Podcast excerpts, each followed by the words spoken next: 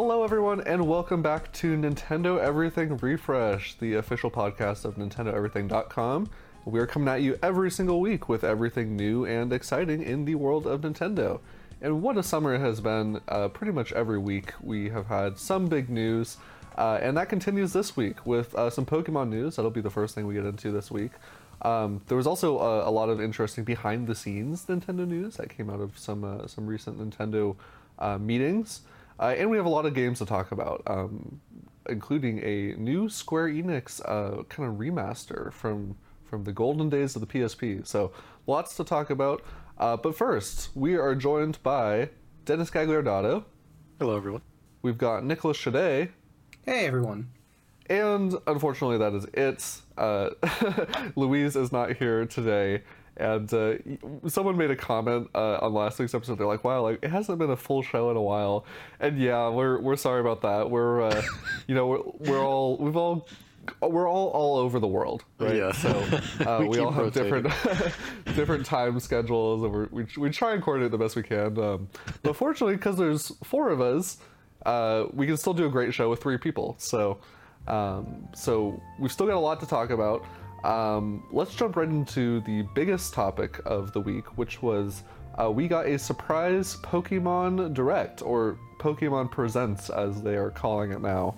Um, it's, it's an interesting name, Pokemon Presents, because I always want to say like Pokemon Presents, but they're not like, like presents like gifts. Well, I mean, know? I mean, they kind of feel like that they're sometimes. Kind of, uh, yeah, kind of a gift. Even though they kind of save it for the end, because the first, you know, the first half of every yeah. Pokemon Presents lately is always just like, guess what's new in Pokemon Go? It's like, oh, let me guess new Pokemon, like, you know, but, uh, but right. by the end, it right. usually the feels f- amazing. The first half is like is like when you're opening like the Christmas gifts that like you know are not going to be exciting. Yeah, know? those are all the and socks then, and the underwear and stuff. right, right.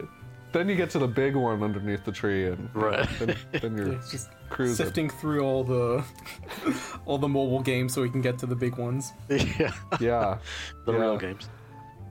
I, I, guess I'm not surprised that we got a Pokemon Direct because at this point they've I feel like Nintendo has talked about most of their other fall games, and this was kind of the big the big question mark that we just hadn't seen too much of since it was revealed back in, I want to say February or March. Uh, Around we had there, the reveal yeah. for Scarlet and Violet. Yeah, yeah. So um, so yeah, so we got this big Pokemon uh, kind of blowout presentation, and it started off with some things about uh, Pokemon Unite, uh, Pokemon Cafe Remix, um, just some smaller news tidbits. Uh, but then we did get about 10 minutes of uh, gameplay, really, um, for Pokemon Scarlet and Violet and they revealed a lot about these games.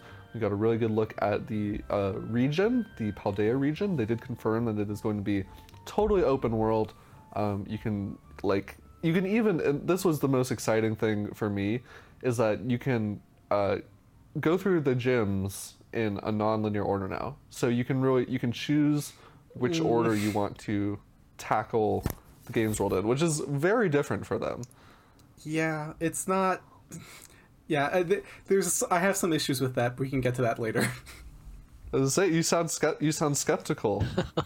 yeah, there. Well, there's one big caveat to that that they didn't really clarify, but yeah. that was posted on their website, uh, which kind of sours it a little.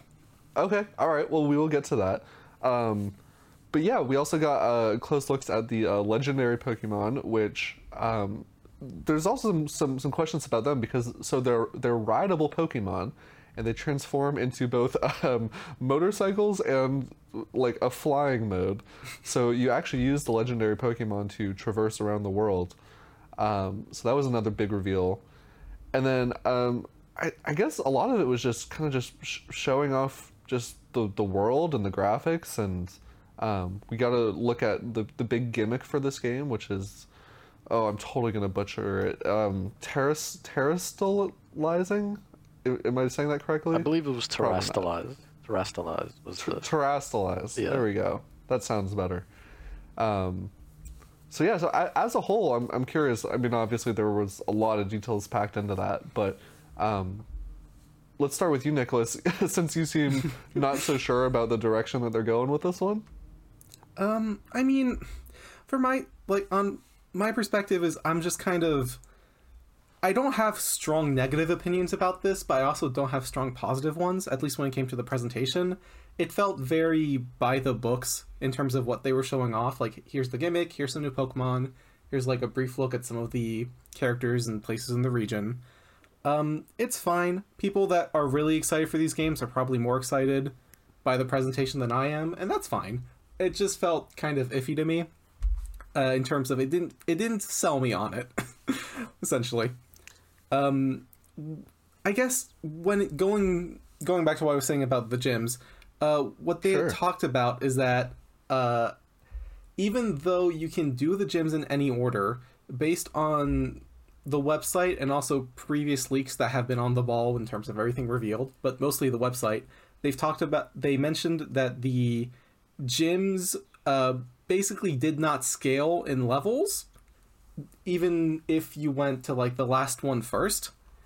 Uh, right, I think the right. specific wording is something along the lines of like you can challenge yourself and go to stronger ones first, which implies that there isn't much scaling, which I feel kind of defeats the purpose of giving you the option of doing them in any order. Like, yeah, you well, can challenge yourself for some of them uh, and do some of the harder ones first, which is fair, and that is, you know, that's good.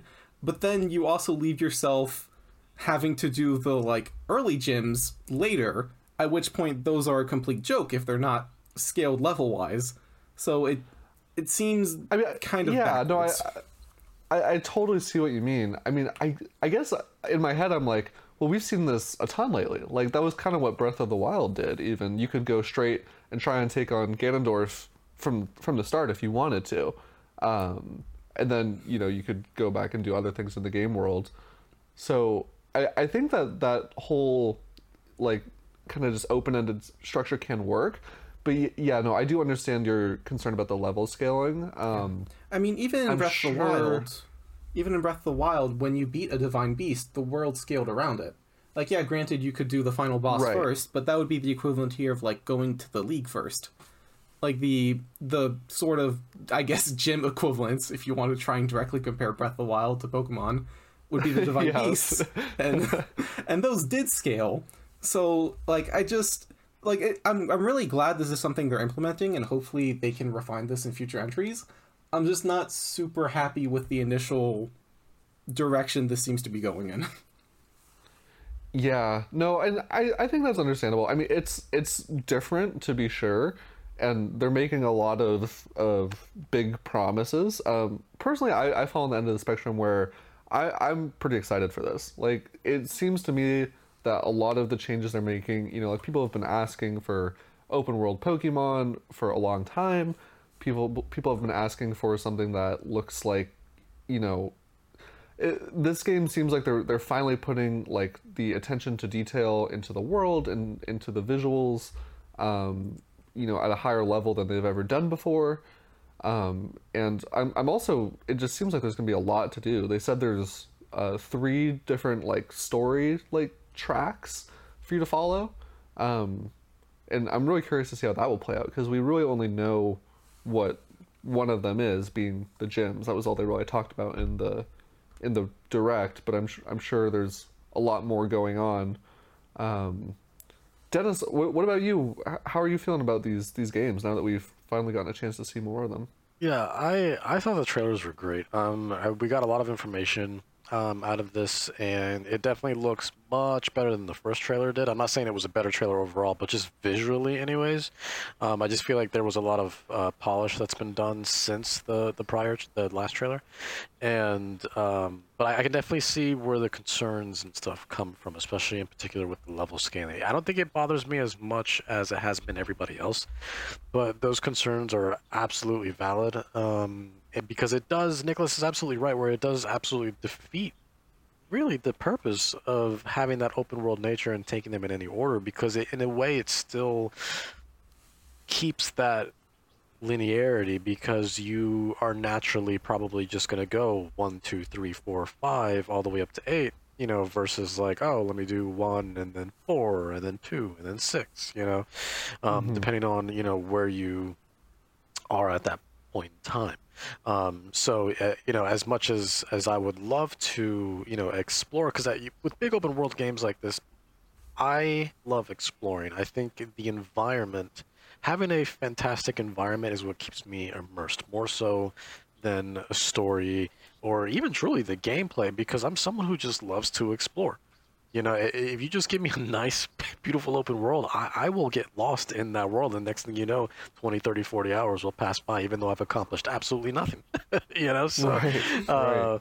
so, but yeah, it, it, it, you know, having that sense of reward when you're exploring is also incredibly important. And, you know, when you have those inevitable, I don't want to call them restrictions, but when you do have those almost um, that padding uh, set in place, it doesn't really feel as user focused. It still feels like it's um, influenced by the developer's game design and intention of how they want you to play, but in the guise of giving you this open world of like, look, you know, now you don't have to, you know, go through a black screen really quick to enter a new town, you know, or you have to, or whatever. Mm-hmm. You know, it's just a matter of, you know, now you can move anywhere without a loading screen, but,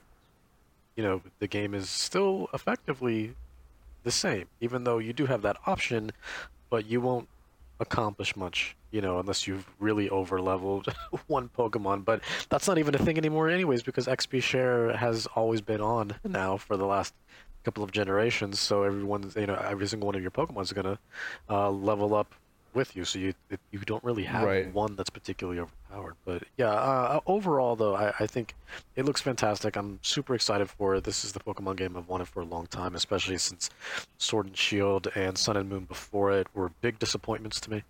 Um, and don't even get me started on Ultra Sun and Ultra Moon; those were absolutely pointless. Um, so, and then Let's Go wasn't even that special. I, I felt. I think it, it didn't that too much influence from Pokemon Go. It kind of Right. Well, they were away. going for a different audience with that yeah, one, really. Sure. You know, um, but but yeah, no, I I I think I'm with you. You know, I I think th- a lot of the concerns that the diehard fans have are, are to- totally valid, and I I definitely understand where they're coming from. Um, but for me personally, when I ha- what I've been wanting from the Pokemon games has just been a big world that I can just truly get immersed in. You know, something closer to to something it's gonna sound bad, but like you know, like when you're playing a Pokemon game, like they feel just very.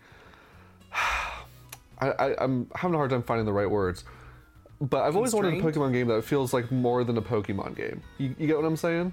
Like I want oh, a Pokemon yeah. game that feels on the scale of some of these other big RPGs, and I feel like maybe it was due to just you know their how they originated as these smaller handheld games. Um, but yeah, like even with with Sword and Shield, it felt like we were kind of taking a half step towards these games being, you know, a full RPG on the scale of something much bigger, um, because you can do more on a handheld now, right? So so yeah, so for me, just just seeing the scope of what they were trying to build here had me really excited, being like, wow, like this is what a modern day Pokemon game can really look like. Um, and it's it's the first time I've been excited for a Pokemon game in, in quite some time, personally. Yeah, I, I think it looks fantastic, and I, I, you know, and it almost feels like a breath of fresh air too, because everything about it feels new. Never mind just the fact that it is a new direction for Game Freak, but even the art style is a little different, right? It doesn't have that typical Pokemon look. It, it seems like it's tweaked a little bit more. And uh, I love the new art direction. Um, all the Pokemon we've seen so far look really, really great. And uh, I, all the character designs as well from everyone that's been revealed so far look fantastic. I mean, everything about it just feels so fresh and it's colorful and it's vibrant. And uh, yeah, this new region looks really, really, really great. And I don't know if you guys have seen the map illustration, but it's, it's a beautiful mm-hmm. map. Beautiful map. Yeah, region Pokemon region maps are always great. yeah, they always yeah. look fantastic. Yeah. yeah um, so now I, am curious. So like the, um, I, I want to talk a little bit about the the new gameplay mechanic that they showed off, the terastallizing. Um, how do you guys think? Do you guys think that's going to have a big effect on the game as a whole? Because to me, it seems like something that's going to like be, uh, you know, offer up a lot of potential for people who are really focused on like I want to have very specific builds for all my Pokemon. I want to have, you know, like go out and and seek all these very specific like variants that can make these specific transformations. Um, because I I don't know if I've mentioned this already in this episode, but um, with this mechanic, you can basically like shift your Pokemon and change them into a totally different class. So your fire fire Pokemon can become a water type Pokemon or something like that. You know, um, so I feel like there's a lot of potential there for people who are really hardcore about like wanting to have very specific lineups. Um, I, I want to see like how deep it can really go. You know. Yeah, I think from a competitive standpoint, it's definitely going to have a major impact, just because uh, the mind games you're able to play w- with an actual like human opponent, in terms of like, hey, I'm I'm throwing out this Pokemon that is weak to this, but it might also potentially switch to like any other type that suddenly is strong against the move it would have been weak to. Um, it creates a lot more, just a lot more mind games, I would think. So um, it's going to be interesting to see how it develops competitively um, from like a casual story play, like a story playthrough, I don't. I have a like. The mechanic's fine. It's at its core, it's a power up where uh, the move that you're like you change your type, and then all the moves of that new type are increased. So it's you know it's a power up, but the whole idea of there being mind games you can play uh, by changing your type to something unexpected doesn't work as well in like an AI battle perspective because there's not really a need to be like trying to out outplay an AI since they usually aren't they're not making decisions uh, on the same level that a competitive player would. So I feel like mm-hmm. it's going to not have um, it's it's going to shine mostly in competitive play. In like casual playthroughs, I think it's mostly just going to be hey, I get a fun power up for like this battle and my Pokemon's going to be able to hit a little bit harder, which is, you know, it's fine. Um, it's, I think it's interesting that the the power up itself doesn't. You have to like manually renew it. The website mentioned that um, once you've used the terrestrial terastallization. anyway, once you've done the magic thing, uh, yeah, you either have to go back to a Pokemon Center or you have to find a random like power source uh, in the wild to be able to like regenerate your energy to be to use it again. So it's not something you can just use every battle, which is yeah, that's that's well that makes sense. Yeah. Yeah, I mean that makes sense because otherwise, like, what's the point in even having the various types of Pokemon, right? Because you could just change it to whatever you want at any time, and then win every battle easily. So yeah, there has to be some type of, balance there. No, th- that makes sense, and and I I agree with what you're saying about how it might affect competitive play versus. I mean, I would not proclaim myself to be an expert. I don't want to speak for all the hardcore Pokemon fans out there, but I feel like this mechanic would give them a lot of room to play around with for sure. Whereas, yeah, I think you know casual players like myself, for example, are mostly just interested in just exploring the world and just the experience as a whole. So, mm. yeah. Um, I think the hats are weird. Personally, they're they're yeah, kind of fun, but also them. man, yeah. they're weird. yeah, I'm not too crazy for them myself. Uh, Wait, I I must have totally missed this. Are you talking about like hats on like the the player characters or hats on the um, Pokemon? Um, when you sterilize the Pokemon and they get all shiny and sparkly, they also get these giant hats that represent the type. So like your fire type would get a giant chandelier. Your mold type oh, gets like wow. a giant diamond. Uh, and yeah, I don't know looks, how I missed that. I'm looking it, at it right yeah, now. It's there's it a looks lot. very out of place. It's like they're a chandelier hanging from like an invisible yeah, ceiling like, or something. La- last generation, the gimmick for. was everything gets big. Now it's they get sparkly and get huge hats. Mm, yeah. right. It's like just when you think they've like run out of different things to do with the Pokemon, they're like, no, we'll just make them turn into, you know, pieces of jewelry. Sure, why not? All right. Well, uh, do you guys have any closing thoughts about this game? I, I'm, I'm not sure if I'm going to pick it up on day one because um, I generally don't do that with Pokemon games, but um, but it does look really good. Yeah, this is probably going to be. Uh, I never ended up picking up Brilliant Diamond and Shining Pearl, but this is probably going to be a game that I consider getting but like one of the first Pokemon games, I don't actually pick up day one because I still have my doubts and I would like to see more reviews.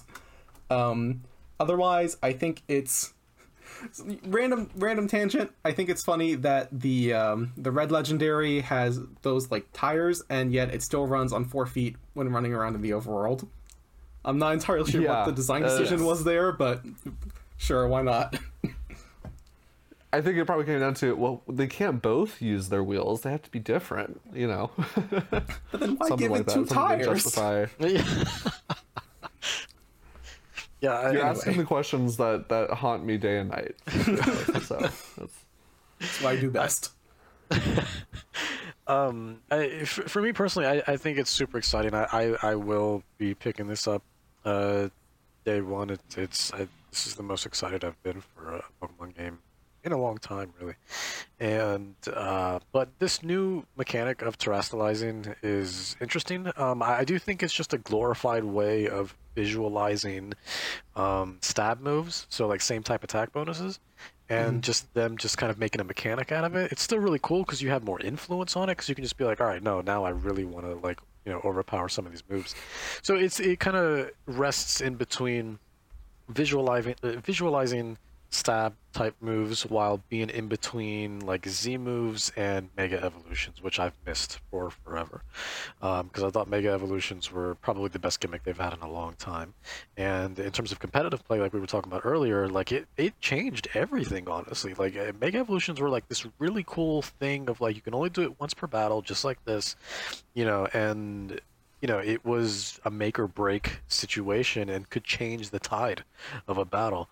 And uh, this has that sort of similar mechanic um, as well. And I, I love that of having, you know, this, you know, eh, like like what we were saying with, um, you know, when you're facing a human opponent versus an AI opponent, you know, that um, that not being that predictable with it and not be just that uncertainty of like what's going to come next you know your heart's pounding and in terms of competitive play not only is it exciting to uh, you know participate in that but it's it's great to watch. Like x and y was the last time i really spent a lot of time watching competitive play pokemon and uh, so yeah it just excites me seeing all of this and i can see myself really investing a lot of time not only into the game but really getting back into the competitive scene because of all of this. So um, obviously that still all remains to be seen but uh, Right. but yeah no i mean i'm just super excited for for everything do i still have my doubts yeah of course i mean you know it's it's because with game freak it's always you know one step forward two steps back unfortunately uh, but this seems like a proper you know, could it be better? Yes, but but this seems like I find like finally we're getting a proper leap into the next generation of Pokemon Yes. versus this half step. Like, oh man, you guys could have done so much more, and you guys played it safe once again. You know, it's like, oh well, a, maybe a next much bigger step in the right direction. Exactly. Yeah. Yeah. Mm-hmm. Yeah, that's fair. All right. Well, uh, yeah. So Pokemon Scarlet and Violet, those are coming out uh, November 18th. So still got a couple months, but uh, once they're out, I'm sure we will have a lot more to say about them. Uh, in the meantime, we got some other news um, from the back offices of Nintendo this week. Um, that's never really the most exciting thing to like present to you, but like, you know, Nintendo they have their big investor, you know, financial reports and meetings and things like that, and um, not exciting on paper, but usually when you actually look closer into it, there are um, interesting details to to kind of unpack there. So the big thing, um, at least in my mind, is that uh, now I don't know about you guys, but but you walk into a store around here and it's been very hard to find Switch consoles and really just any consoles lately. Um, it- it's improved a little bit, but because of the chip shortage, you know, um, there just haven't been on as many on the store shelves. But Nintendo is saying that they are expecting to uh, be able to up that, like have more consoles on store shelves soon. Um, still not to the level that they want, um, but they are they're hoping to make more of them. Um, but some folks are saying that because you know internally Nintendo is not making the amount of consoles that they want, that it's very unlikely that there's going to be any new Nintendo hardware. Um, so, so I, I think that's pretty big because you know there's been a big question mark for a while over. I mean, there have been rumors since the Switch came out of whether you know we're going to get new Switch hardware or or not, and you know, if if Nintendo still sees themselves as recovering from this chip shortage and they're still not meeting demands for their base model Switch, I can see them having a hard time releasing a new model. Yeah, I mean, yeah, I think you're perfectly on point with that. it would be it'd be kind of silly to be releasing a brand new model or even a sequel like system when there's still pretty widespread semiconductor shortages. I mean, we had like a real like a real, you know, live test with the PS5 and Xbox Series S and X and like God only knows how hard the PS5 has been to find for well, like ever since its launch. So Yeah. I think it's very, you know, it makes sense that we probably won't get anything super soon. Uh, the fact that they have a positive, a positive outlook that uh, those shortages will start getting resolved is it's nice. You know, it, it's always nice that uh, these issues are going to get fixed. Hopefully, rather you know sooner rather than later, and uh, it does bring up the question of when are they going to end up announcing new hardware? Because the Switch has been in production for five years, and you ha- you kind of have to wonder how long they're going to ride out this train. Yeah, I mean, they keep saying like every other year we're halfway through the Switch's life cycle, so uh, who knows? Maybe they'll be saying that for the next ten years, and then we'll just we'll just always be on the Switch. Um, I, I, Like, I this think is our it's- last console. Oh God, can you imagine? Can you imagine? Uh, but yeah, no, I, I think I think it's exciting to see the chip shortages and you know supply chain issues are are being resolved little by little. I mean, we knew it was going to be resolved at you know at some point, but um, you know we just it was a matter of when. Uh, but it, it seems like you know this year is when we start to see things clean up. Um, I, you know, I, I want to use Steam Deck as an example where actually they you know were finally able to uh, uh, pretty much double production. So now everyone that was in, you know, let's just say Q4 of their reservations are now moving up to Q3, and then everyone that was in 2023 now has been bumped up to 2022. So basically, everyone that's pre-ordered a Steam Deck who still hasn't gotten theirs will be getting theirs this year, which is exciting. Um, so, uh, so you know, and, and if and if they can do that with a Steam Deck, and you know, Valve being this gigantic company, you know, I, I think Nintendo will definitely be able to do that. But you know, but yeah, to, to meet that sale those sales goals um, is still gonna be tough, uh, just because you know, I mean, we're talking about a global market that is um, not all you know, not only you know interested in the Switch, which is still very much a high demand console,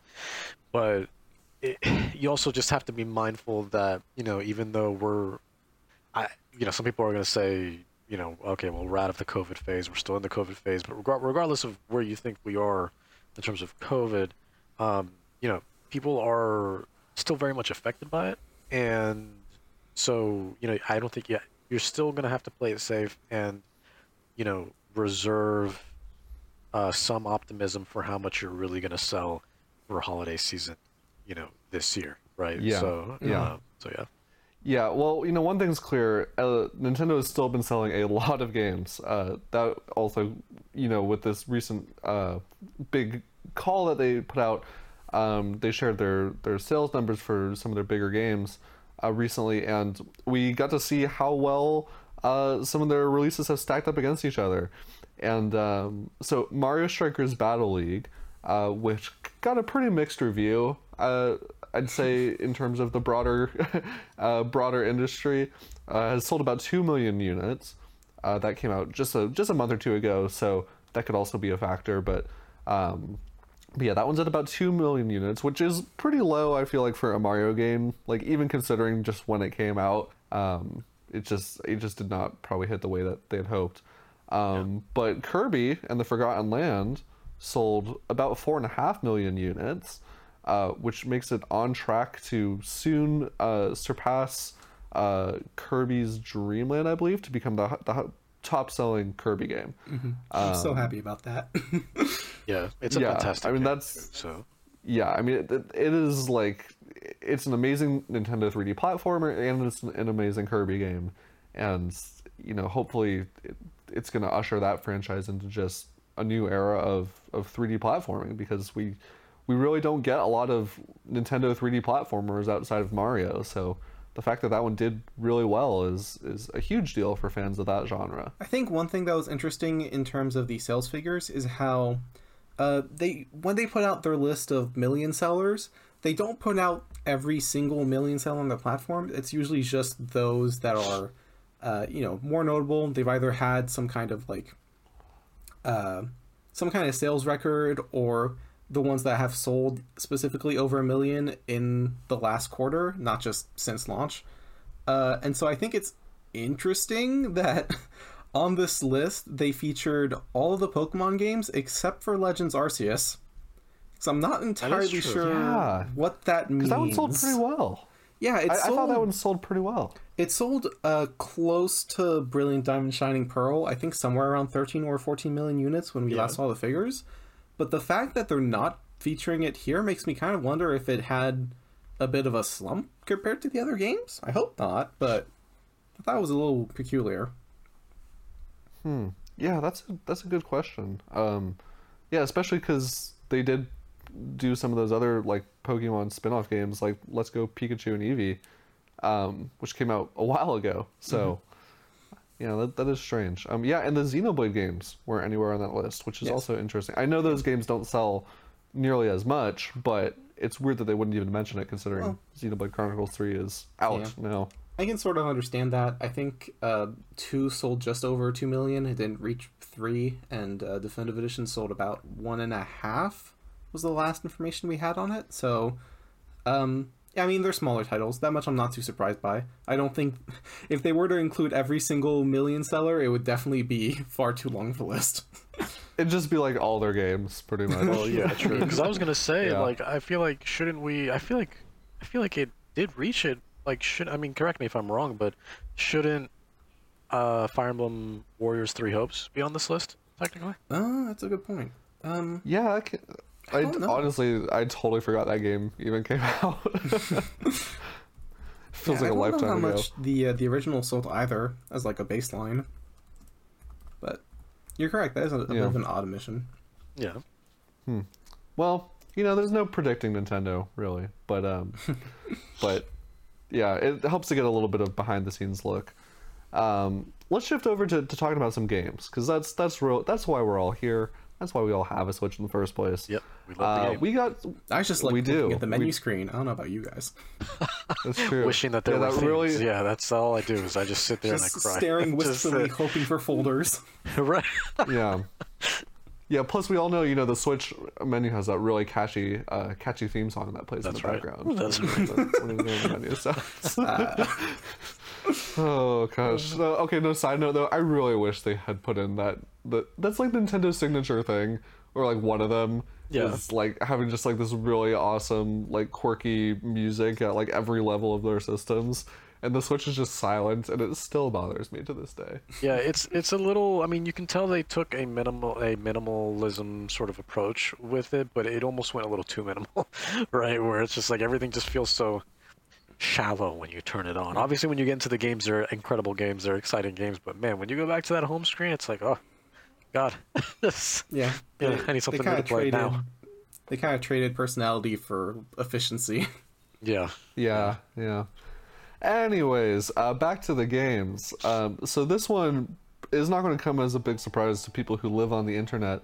Uh, Square Enix has officially revealed Tactics Ogre Reborn, which is a remake of the two, 2010 game Tactics Ogre Let Us Cling Together, which apparently is also a remake of a game with the Tactics Ogre name. I'm not familiar with this franchise at all, but people have always been raving about them as like really amazing strategy games, really good RPGs with a pretty hard-hitting story. Um, or have either of you guys played Tactics Ogre in some way, shape, or form? Uh, I have not, owing to the fact that there's been like almost no tactics. So I think the series is technically called Ogre Battle. I'm not 100% sure about that, but there have been almost no, no games in the series released within the last decade. So I have not gotten to experience it now. But I'm really excited that this is out now. I'm well that this is coming out to be precise, because this seems like it will be a good first uh, foray into the series and hopefully somewhat of a revival. Yeah. Um, yeah, I'm not super familiar with it myself because the only game I really knew about was the one on the PSP. And uh, I never had a PSP. I was I was DS all the way, baby, back then. So, um, but yeah, anytime like you know, and again, this is a Square Enix example of them just like being on a roll, like bringing out like ports of these older RPGs and also just experimenting a lot more lately. Um, I really love to see it because it's one of those games that I've always kind of like. It, it's been like tucked way, way deep in my mind. I'm like, oh yeah, people always mention that's a really good strategy game, but I don't really have a way to play it, so then I just kind of forget about it. You know? Yeah. I think the it's made by the same. Uh, the original game was made by the same team that made Final Fantasy Tactics, and people usually praise both of those as being some of the best strategy RPGs out there. right. So I'm definitely excited to try those out as someone that has never played a, a Tactics Ogre game or a Final Fantasy Tactics game. Dennis, you're a pretty strategic person, I would say. How are you? Uh, where's your hype at for Tactics Ogre Reborn? Um, it looks it looks really good. Um, I, I'm in the same like boat as, as Nicholas though, where I, I I have not played any of them, um, and, and it, it's saying something too because I, I used to download anything and everything that was on the PSP, right? Like the PSP was my system, uh, back in the day. Really, my, I had a DS as well, but it was mainly just a Pokemon machine. Um, but yeah, it, it was, but that one just completely just went over my head. Uh, Tactics Ogre, and uh, but it this new one looks really really good, and I'm interested in it. Um, in terms of uh, you know strategy RPGs, uh, similar to this, uh, Final Fantasy Tactics was and is still absolutely a fantastic fantastic game. Um, so you know I, I didn't realize it was made by the same team, so that's really like exciting news to hear that because I, I now that gives me really high hopes for this. Um, it definitely is you know you, you have to applaud Square right because they're taking all of these old games and really breathing new life into them now granted Yeah. you know they've they've had a couple of misses also right with like i don't really like what they've been doing with a lot of these like the last couple final fantasy remasters like you know 7 8 9 um, Yeah. where it was just kind of like oh well here it is and then what they have with chrono cross like it just i don't that's not that's not what we're looking for Or right? their, their multiplayer endeavors as well. Yeah, exactly. Um, and then uh, so so, but uh, what they've done now with with what they're doing with Tactics Ogre, and what they've uh, done with Live Alive, and what they will be doing with uh, uh, Dragon Quest, um, you know, what they're remaking with in the HD 2D engine. I mean, come on. Right. I mean that that all looks phenomenal to me. So. Yeah. I, I do kind of have speaking of HD2D though, that's probably my one issue I had with this reveal is that I don't really like the look of the game that much. It feels like that kind of that kind of thing you always see when uh, they really when people like companies release collections of old um you know sprite based games where everything just looks smoothed over and I kind of hate it. Yeah. That was actually one of the conversations about this game this past week was people who played the original game were kind of comparing the new kind of Square Enix says like their HD visuals and yeah it's they kind of smoothed out the pixel art. They all everything looks very different. Um I don't necessarily think it looks bad but I guess I can understand if you're if you have nostalgia for that specific art style. I can see where folks might be a little disappointed I mean, I just came off of playing Live Alive, so when it comes to like my sprite-based RPGs, uh, I have higher standards, I guess. There you go. Yeah, HD 2D or bust, right? yeah, I mean, Yeah. jeez, much it, HD2D yeah. is like probably one of the best things Square Enix has done in Absolutely. God knows how many years. Yeah. Absolutely. Well, um, yeah, you, I'm not sure if I'm going to be playing this one anytime soon. To be frank, I like strategy games, but they take a lot out of me, like brain wise. like I feel like when I'm like focusing hard on a strategy RPG, it's like my brain just like just totally changes its way of thinking. Like Yeah. Uh, I'll be like be like taking the train and like looking around and being like, oh, there's higher terrain, like stat numbers probably, you know. How many tiles it's Not- not get to the really, next but- seat? It's it's a real problem.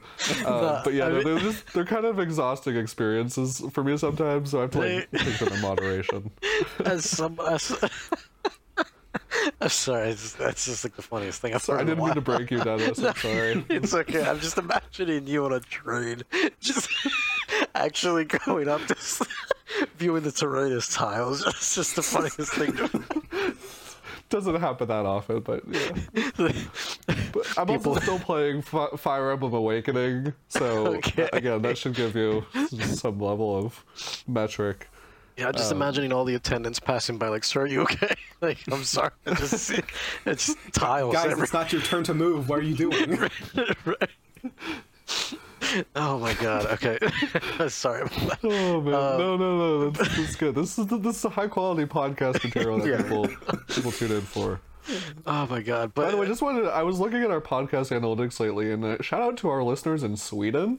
I don't know how you found out about us, but we oh, appreciate awesome. you. Yeah. Oh yeah. Thank you. talk. They make up like they make up like like fifteen percent of our of our listeners. So thank you, Sweden. Yeah, absolutely. Talk.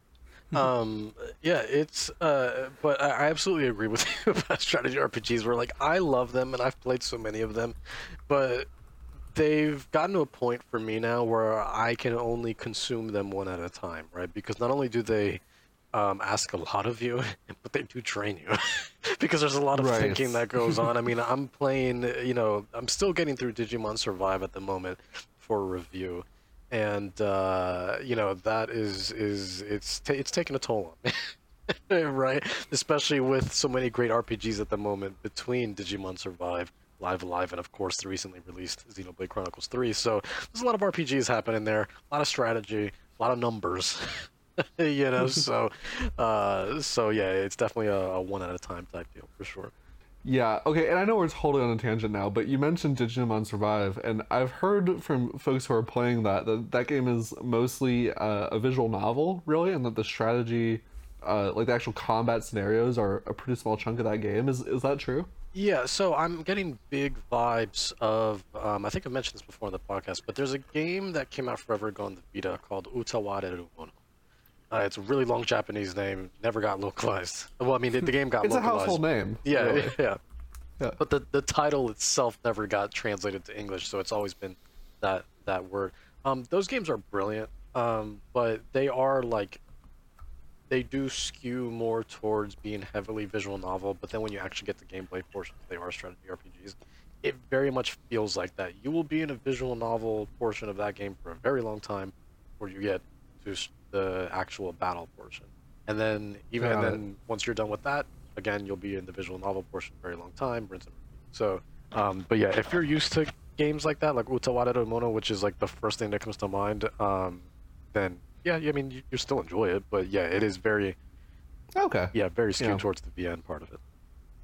Yeah, I, I was curious. We've been getting a lot of these strategy RPGs lately. Actually, it feels like so. Um, and we're getting Front Mission later this year too. We're getting some some right. Front Mission remakes, so that that's exciting. Um, but let's talk more Square Enix. Uh, we found out more about one of their other upcoming games this week, uh, Harvestella, which I, I think a bunch of us are very excited for. I, I think this game just looks amazing, um, pretty much at every level. Uh, and now we have a better sense of um, just details about the town and the world. So, um, so for those who aren't familiar, this game was shown off in a recent Nintendo Direct, and it is a kind of Harvest Moon style game, I think, for lack of a better word. You know, you got your farming, your fishing, you've got some combat scenarios, uh, dungeons, you know, pretty much the whole shebang uh, for folks who are used to this. Um, and you move through the different seasons as you would, but there's also a fifth season, Quietus, where all your crops wither and die, and it's dangerous, and etc. Uh, which is actually a pretty cool concept. We, we talked about it a little bit when the game came out. Um, but now we, we, we have gotten a better look at the town itself, um, seeing all the blooming flowers, and getting a better sense for like what you can do in the town. Um, it, it just looks great. I, I'm just I'm really excited about this game. There's different jobs, um, so we were already aware of like you can be like a fighter or a mage, um, but they also showed off there's like a new class that they call Skylancer, which I guess is a uh, using a spear and it's like a. I, I wish I wish.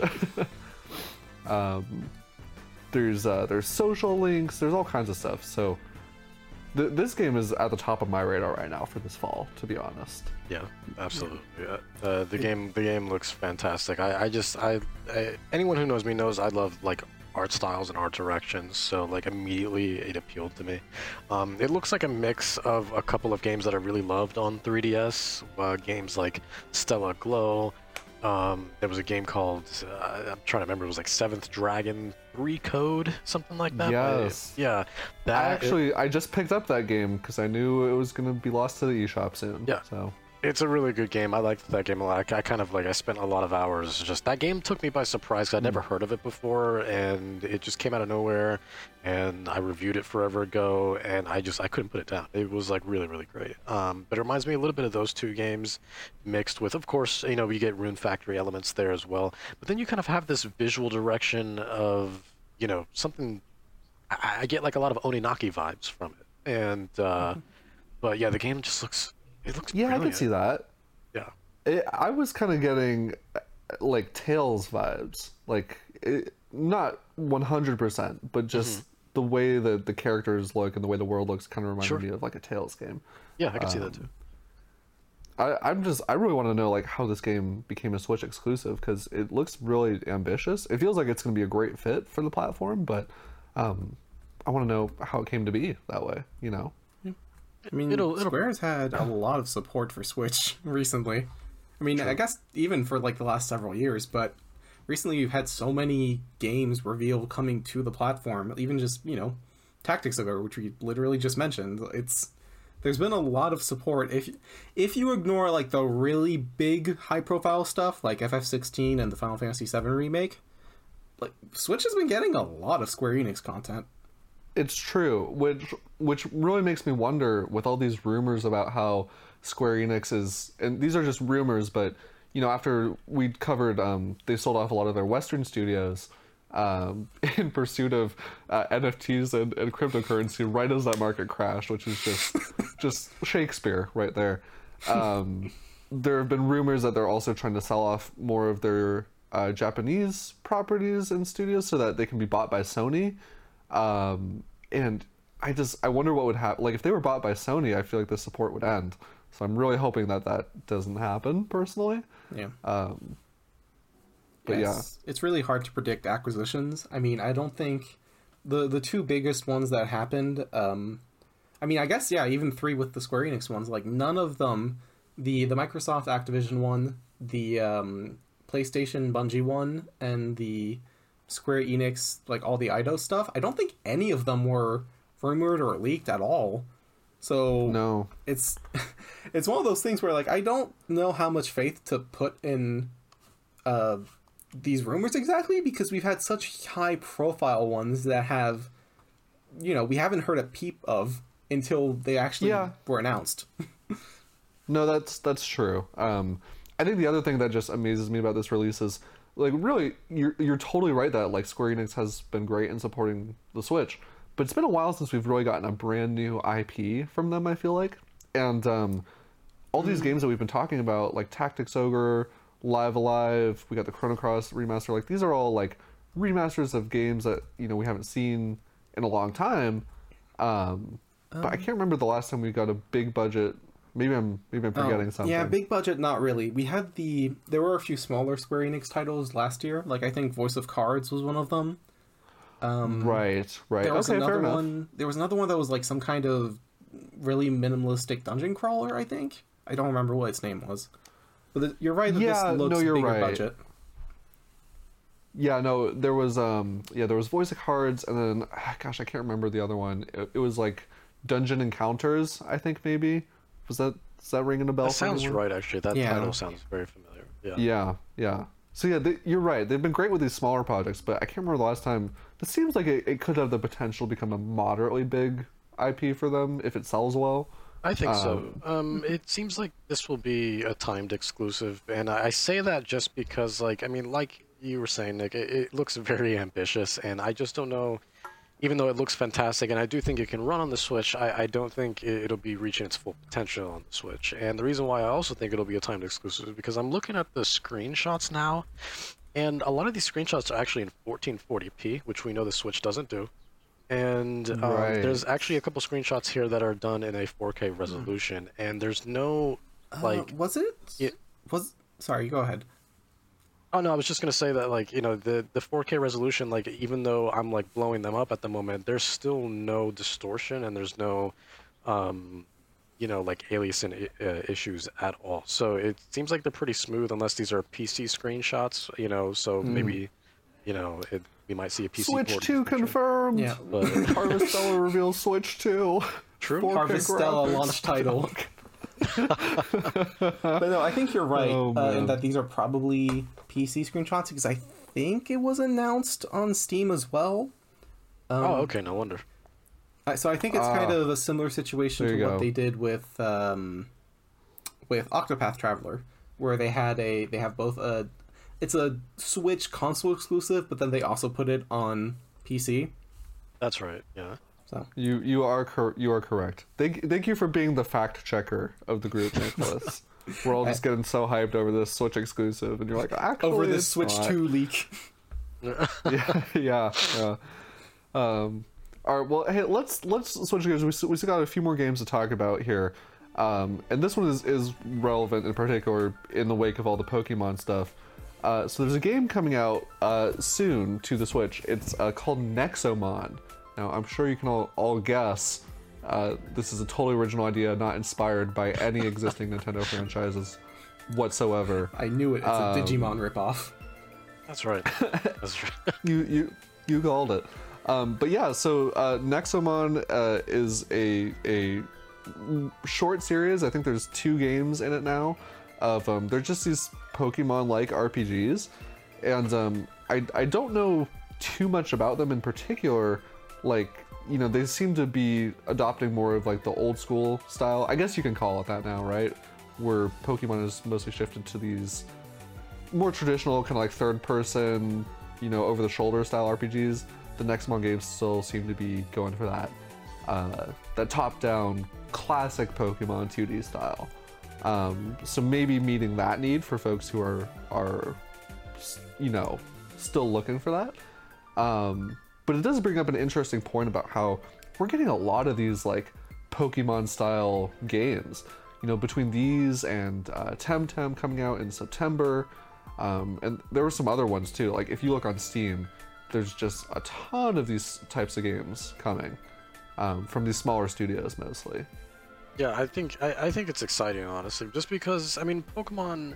I think we've talked about this in other podcasts before, where like Pokemon, I mean, really is just a juggernaut of its own and kind of has a monopoly, right? I mean, it, it owns the monster catching genre, and to be fair, it, it defined it. It, you know, it made it into a, a mainstream, you know, global phenomenon that is very much a part of still pop culture to this day i would say. So um it, so but it's it's exciting to have other options. Um you know so long as they don't label it as because we've talked about this before right? Where it's like it's a problem right away when you say oh it's the next pokemon killer. Right? It's Right, like right. let's stop Big shoes to fill. Yeah, big shoes. Stop marketing it that way because I, I already know I'm going to be let down right away. No matter how much I enjoy it, you're not going to be the next Pokemon killer. Just stop it. Um, Nexomon doesn't do that at all. Instead, it's just like we just offer a very old school Pokemon experience that is uh, different with a different art style, a different way of Yeah. doing things. And uh, yeah, I, I played a little bit of the first one on mobile because these were originally mobile games and uh, I thought I thought it was fine. But then uh, I bought it on PC, and that's where I spent a lot of time with it. But then when Nexomon Extinction came out on the Switch, oh man, oh my god, it, it I clicked with it much more than the first because it felt like more of a pure Pokemon experience to me, and just how robust it was, and the humor is fantastic. Like I think that's a, a big thing that you miss in Pokemon games, or really just a lot of games in general, is is humor right? And uh, it, the game is surprisingly funny. And Nexomon Extinction just really scratches that itch for uh, if you're a Pokemon fan that really wants to go back to the old school style of playing. So that traditional turn-based, um, you know, RPG while you know going through grass to find new Nexomon, and uh, you know you are getting badges. They don't really call them badges. They call them something else. I'm trying to remember what. And then I think the Pokeballs that you use are called. I don't, I can't remember. I think they're either called traps or prisms. I think I, I don't think they're called prisms. I think I'm getting confused now with uh, World of Final Fantasy. I think they were prisms in World of Final Fantasy. But Oh, uh, I thought you said prisons for a second. oh no, darker take for a monster catcher. no, no, no, no, definitely not. No, no, definitely not prisons. No. like, what, are, you- funny. what are you doing out here in the Um, wild? You know, you coming with me? You're getting arrested. yeah, no, I guess it's worth mentioning um, that both the next Nexomon games have been on the Switch for a while, but this is they're coming now in like a bundled collection. Yes. um, I think Yes. physi- physically as well. So, um, so yeah, Yeah. no, and and I'm with you. You know, like these games in general, they don't do enough that's different for me to like feel compelled to go play most of them, but I do really like the art style of these games, and you know, for what used to be mobile games, they feel fairly ambitious and Yeah. um, They're like actually like surprisingly high quality, and honestly, they're really well priced. Also, I think the problem with a lot of quote unquote Pokemon, either clones or killers, is that they they get a little too ahead of themselves, and they're you know they want to mm-hmm. price themselves almost if not full MSRP, close to it, so like forty U.S. dollars, right? But the first one's only ten bucks on the Switch, and then the second one is only twenty dollars on the Switch. Mind you, these games go on sale all the time. Those are just base prices, right? So you know, you can get them for absolute steals. I think I got the first one on PC for 99 cents. I mean, you couldn't spend a better dollar. you know. I believe it. yeah. I believe it. All right, cool. Well, just wanted to touch on those um, since you know Pokemon is big right now, and there's another option for folks who, if you don't like the new direction, at least you have your options, right? Yeah. It's an interesting Um, phenomenon. Just how many of these exist. Yeah, well, and it's kind of like you know, like we were just kind of talking about with the with the life sim genre. Like we've seen so many, like you know, I, I would really credit Stardew Valley for making making that genre really popular again. But yeah, between you know those like Stardew Valley, Harvest Moon, Rune Factory, Animal Crossing, and then you got all the smaller games like My Time at Portia. Uh, you one of the ones that just got released this week was Hokko Life, which looks very similar to Animal Crossing. So, like Disney you know, Dreamlight Valley is taking a similar direction. Disney Dreamlight Valley. Yep, there you Nick go. and I Game are of the Year very excited for 2022. that. That's right. That's right. Absolutely. Campaign it. Campaign it, Nick. yep, yep. I will be the forerunner for that movement. Well, we'll see. I haven't played it yet, but I'm looking forward to it. I, I can't wait for Um, that podcast the week after that game comes out, and we're just disappointed. we're just, We're- we're here just like- upset. Just, Well, just- it is. I hate It is a Mickey. Game Loft game, so I'm trying to keep my expectations in check. yeah, yeah. Um, all right, one more game I want to talk about, uh, and this is exciting for folks who like those those playing those big budget games on the Switch. Um, so Sherlock Holmes, uh, you know you know him, you love him. He's been solving crimes for hundreds of years now. Books, movies, video games. Um, the video games in particular have been kind of a, I- I wouldn't say, you know, like total hidden hidden gem status, but they're they're a little bit under the radar. Uh, they're made by Frogwares um, and they are based out of Ukraine. They've been going through a hard time with the situation uh, right now, but they've been making these these great games. And um, this week they announced that they are working on a remake of Sherlock Holmes: The Awakened, which came out in 2006 and was one of their one of their bigger games um, with the character. Kind of kicked off their modern day franchise of Sherlock Holmes games and um, it looks great and it's coming to switch uh, in 2023 um, they did run a kickstarter uh, campaign uh, to garner a little bit more support and they, they pretty much blew past that so um, so yeah it looks like switch is getting a big budget sherlock holmes game uh, next year Yeah, yeah. Worth noting that the Kickstarter is um, still has let's see, 26 days to go for anyone that's interested. So there you go. Yes, yes. Um, yeah, I I think Frogwares uh, they make some great games. Um, I have played some of their other Sherlock Holmes games. Um, I played Crimes and Punishments back in the Xbox days, and I played uh, The Devil's Daughter, which was uh, on uh, PS4. I think was where I played that one. And um, yeah, they're they're great. Um, they build really amazing worlds um, that you can play through. I think both first and third person, and the underlying mysteries I've always found are really interesting. And um, they're definitely like the type of game worlds that I I have been able to kind of lose myself in for you know twenty hours or so. They're they're great games. Yeah, I don't have any experience with these, Uh, but I mean, from a presentation standpoint, they seem pretty good, and like, I, you know, it's Sherlock Holmes. I like Sherlock Holmes. I imagine a lot of other people do, and uh, if these games are, you know, they're known to be pretty good, this very well might be something I check out when it comes out. Yeah, Dennis, you said you played um, some of these older Sherlock Holmes games too, correct? Yeah, I remember um, playing, uh, I believe, Crimes and Punishment um, on the 360. I played a little bit of that, and it's interesting because I remember when I, I, I kind of went into it blind. I'd never played a Sherlock Holmes game prior to that, and I didn't know what to expect. I, my only real exposure to a Sherlock Holmes game was sort of like mobile stuff or just like smaller, cheaper stuff. So typically they were either hidden object games or point and click games, right? So I was surprised when I started playing Crimes and Punishment on 360 where you actually had these like 3D environments. You were walking around like a like a AAA game like you you would, you know, in any normal game like that. So I was surprised and you would just do what Sherlock Holmes would do, unsurprisingly, which is, you know, investigate stuff and um, you know, check evidence and whatnot. And, and it was just awesome going through all of these different environments. And I was like, wow, this is actually like a really polished, you know, uh, uh, big, legitimate uh, uh, Sherlock Holmes game. This is this is fantastic. Um, and then I remember. I can't remember if I played it or watched it just because it was so long ago. But the Devil's Daughter, looking at that and look how, looking at how incredible that is, and I always see screenshots on Steam that I pass by. I haven't played it of uh, Chapter One, I believe it's called, Sherlock Holmes Chapter yes. One, and that looks just from the screenshots, you know, alone, just look fantastic. So it's it's kind of incredible, like how much these games have have evolved and really how big they are, because they they will surprise you. Like if you're a fan of you know just you know mysteries and thrillers and stuff like that. I mean, these games will absolutely surprise you. Like it's it's you don't expect, you know, a Sherlock Holmes game of all things, despite that name being so globally known.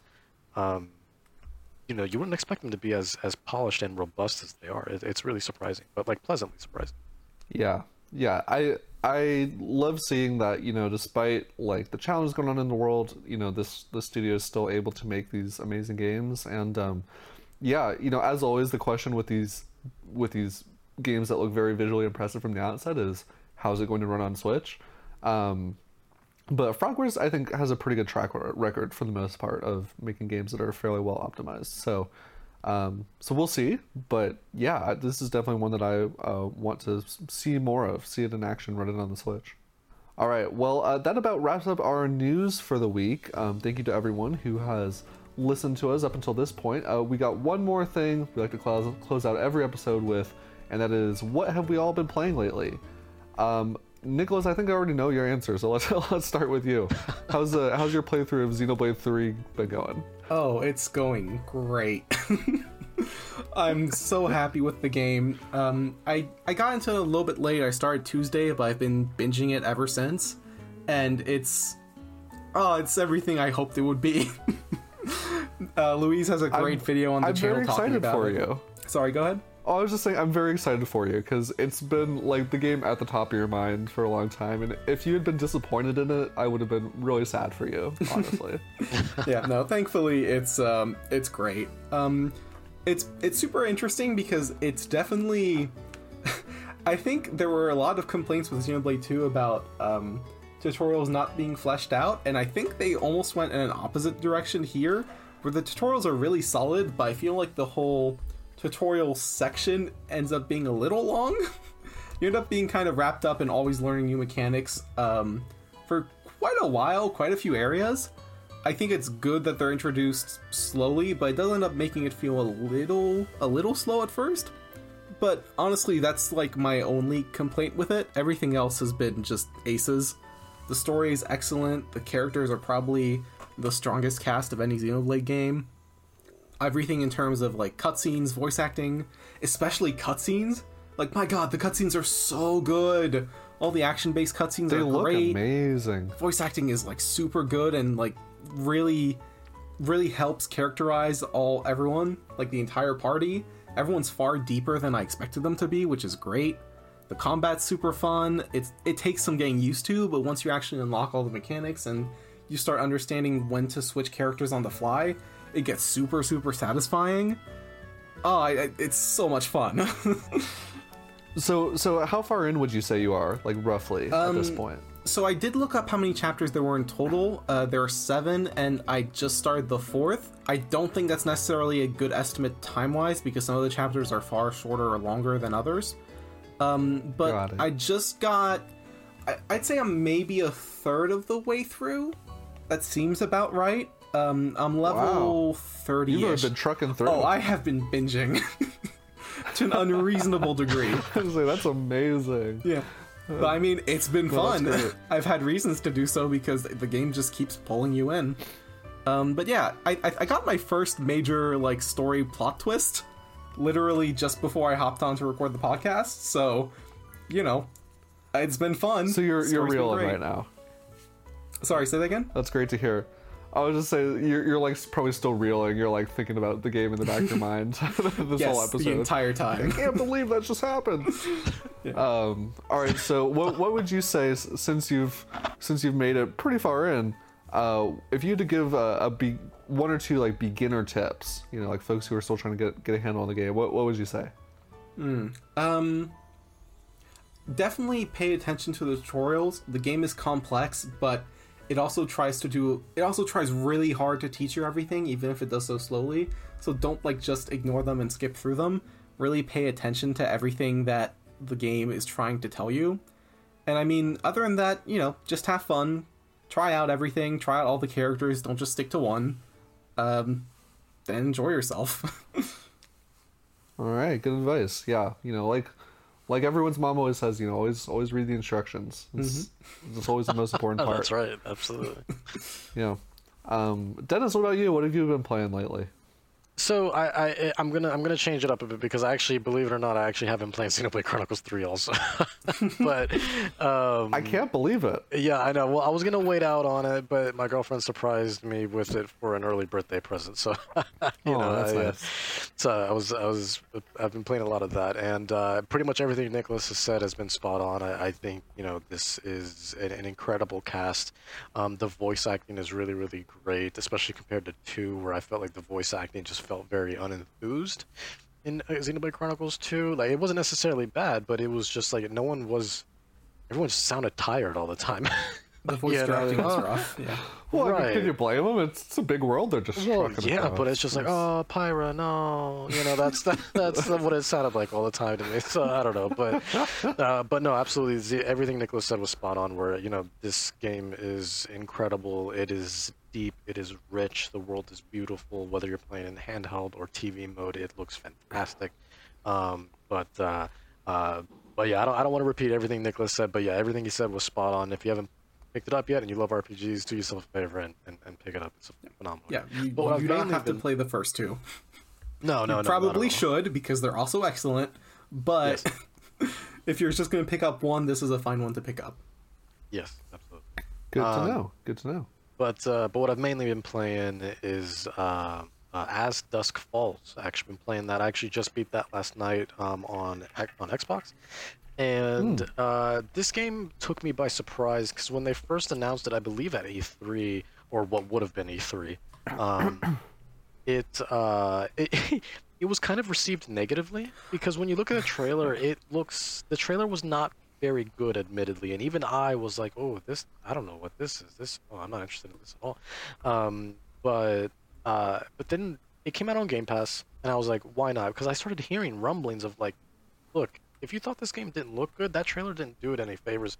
This story is incredible." I was like, I was like, you know what? All right, whatever. I'm interested because I, I love choose your own adventure games, right? So I was like, you know what? Fine, I'll try it. Whatever, it's on Game Pass. It doesn't cost me anything, right? So let me just download it, give it a try. Guys, let me tell you something. This is one of the best stories I've ever experienced in a very long time. Like it, it took me by surprise. It, it the art style was not for me at first. I was like, "What? This does look like a slideshow presentation," um, at least Uh-huh. through the trailer. But then when you start playing it, no, the environments are in 3D. But yeah, the assets or the model, the character models are pretty much these 2D sort of drawn images. It's really weird um, to be have that sort of conflict of, of direction, but it works interestingly.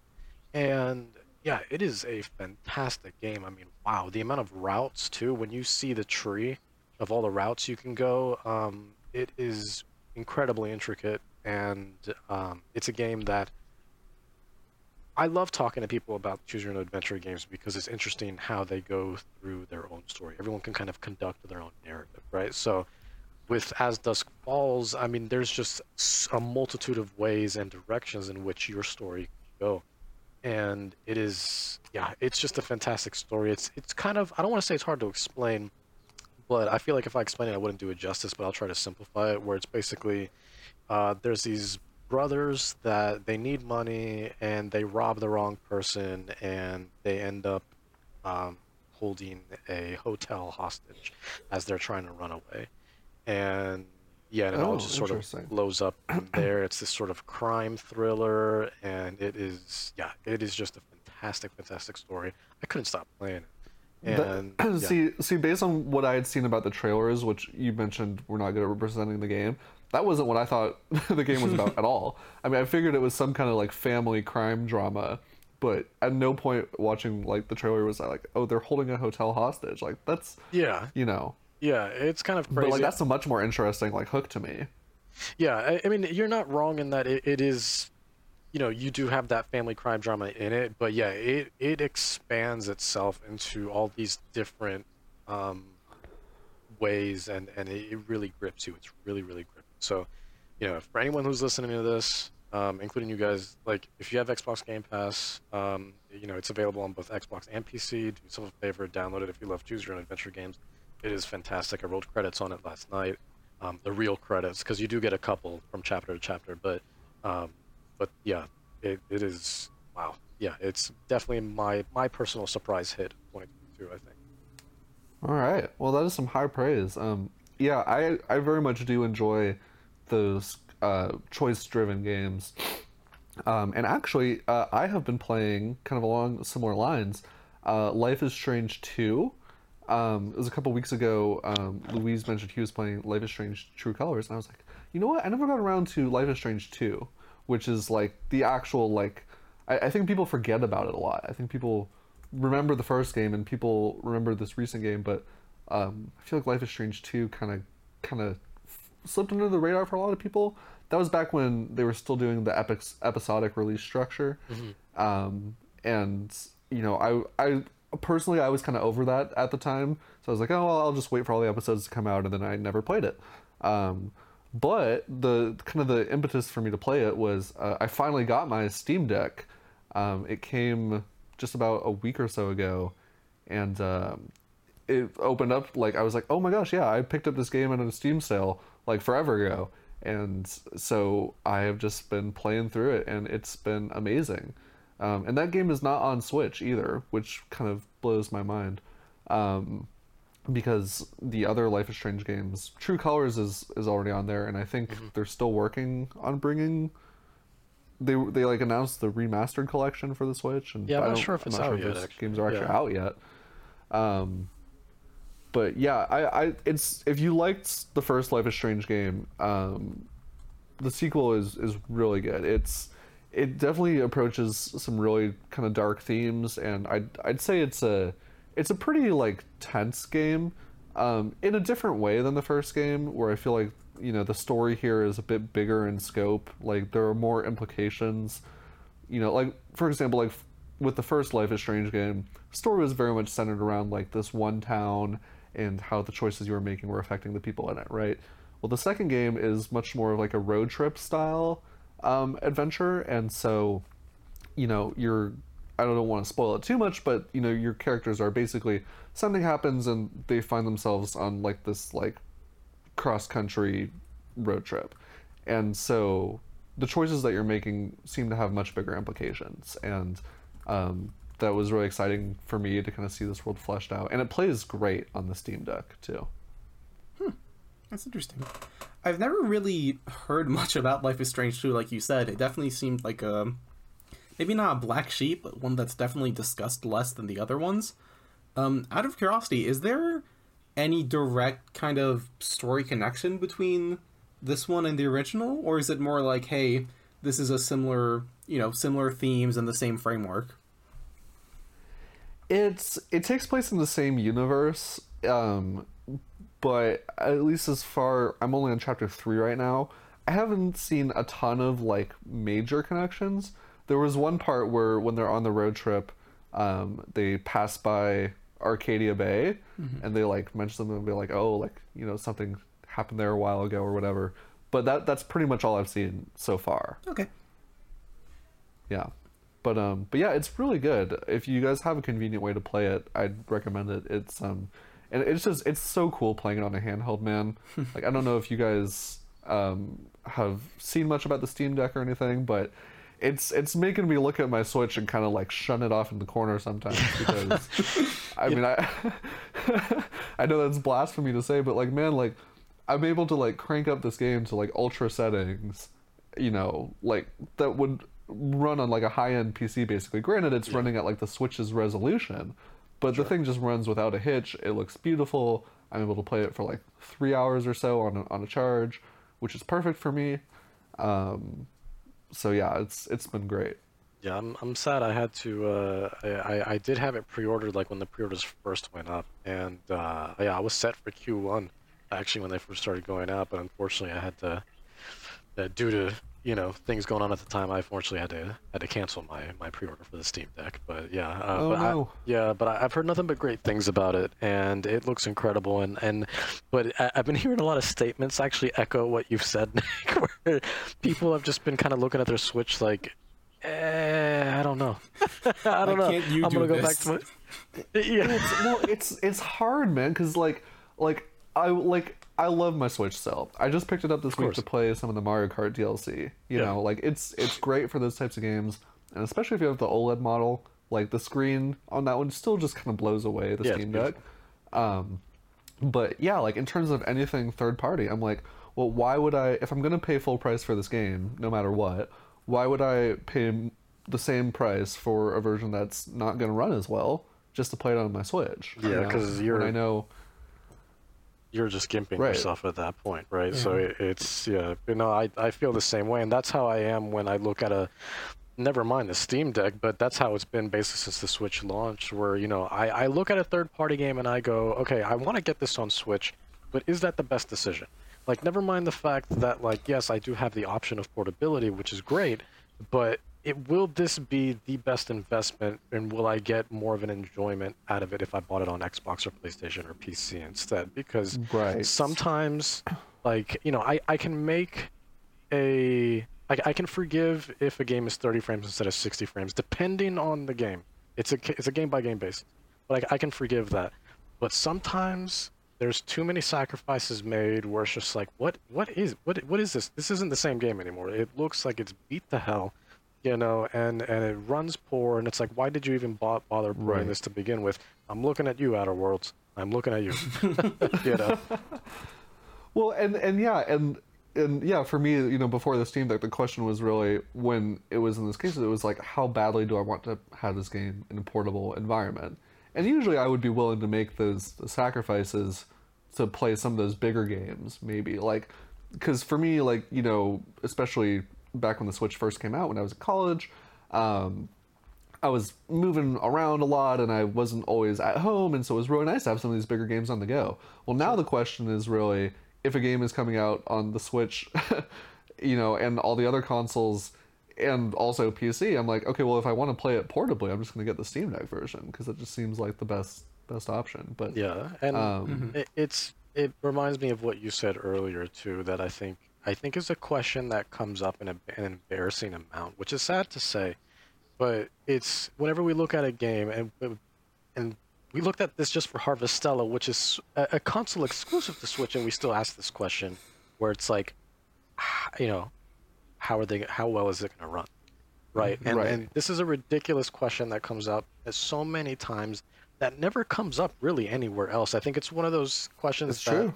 that you know it takes us by surprise when the game does come out. It's like okay, it might perform a little bit better on one console than the other, but with Switch is always the same question: how well will it run? And I'm tired of asking that question, quite frankly. So with the Steam Deck, you do have that that you know that peace of mind of just like you know you will have more or less a game that that runs really really well because of those Right. beefed up specs. and and just the other element that I just want to touch on real quick, you know, the other thing that I've been thinking about lately um, is you know with the 3DS and the Wii U eShops closing, you know, there's not necessarily this guarantee that the Switch games that we're buying are going to carry forward with us, right? Right. I mean, there is the chance that Nintendo releases a, their next console in a couple years that is backwards compatible with all the Switch games and plays them at, at higher resolution and higher frame rate or whatever. But there's also the chance that, and I, you know, this never happens, but Nintendo maybe hadn't learned from their mistakes, and uh, they just do the same thing, right? Yeah. And at least I have some assurance. You know, my Steam library, Steam has been around for, gosh, over 20 years at this point, and you know, people have been carrying these games forward with them, and so I'm like, all right, well, if I buy a AAA game on here, there's a pretty high chance. You know, obviously anything can happen, but you know, they have the best track record out of all of the, you know, major gaming platforms of letting you keep your stuff and carry it forward with you. So, all right. Well, that that was Uh, hopefully, I didn't scare off all, all of our Nintendo viewers with uh, my my Steam Deck love, but um, but I'm definitely gonna still be playing um, a lot of these big big AAA Nintendo games on the Switch um, in the future. So so don't worry. Uh, this will still be a Nintendo podcast. Um, but thank you, as always, for everyone uh, for tuning in. Uh, this has been episode 20 of Nintendo Everything Refresh. And if you like what we do, please spread the word. Uh, give us a, give our show a shout out on social media. Uh, tell your friends. And uh, if you have any uh, anything you want to see on the show, any feedback for us, please leave us a comment down on YouTube, or you can drop us a line uh, at our show email, which is in the show notes. Uh, beyond that, thank you so much. We will be back at you next week with more that is new and exciting in the world of Nintendo. See you guys later.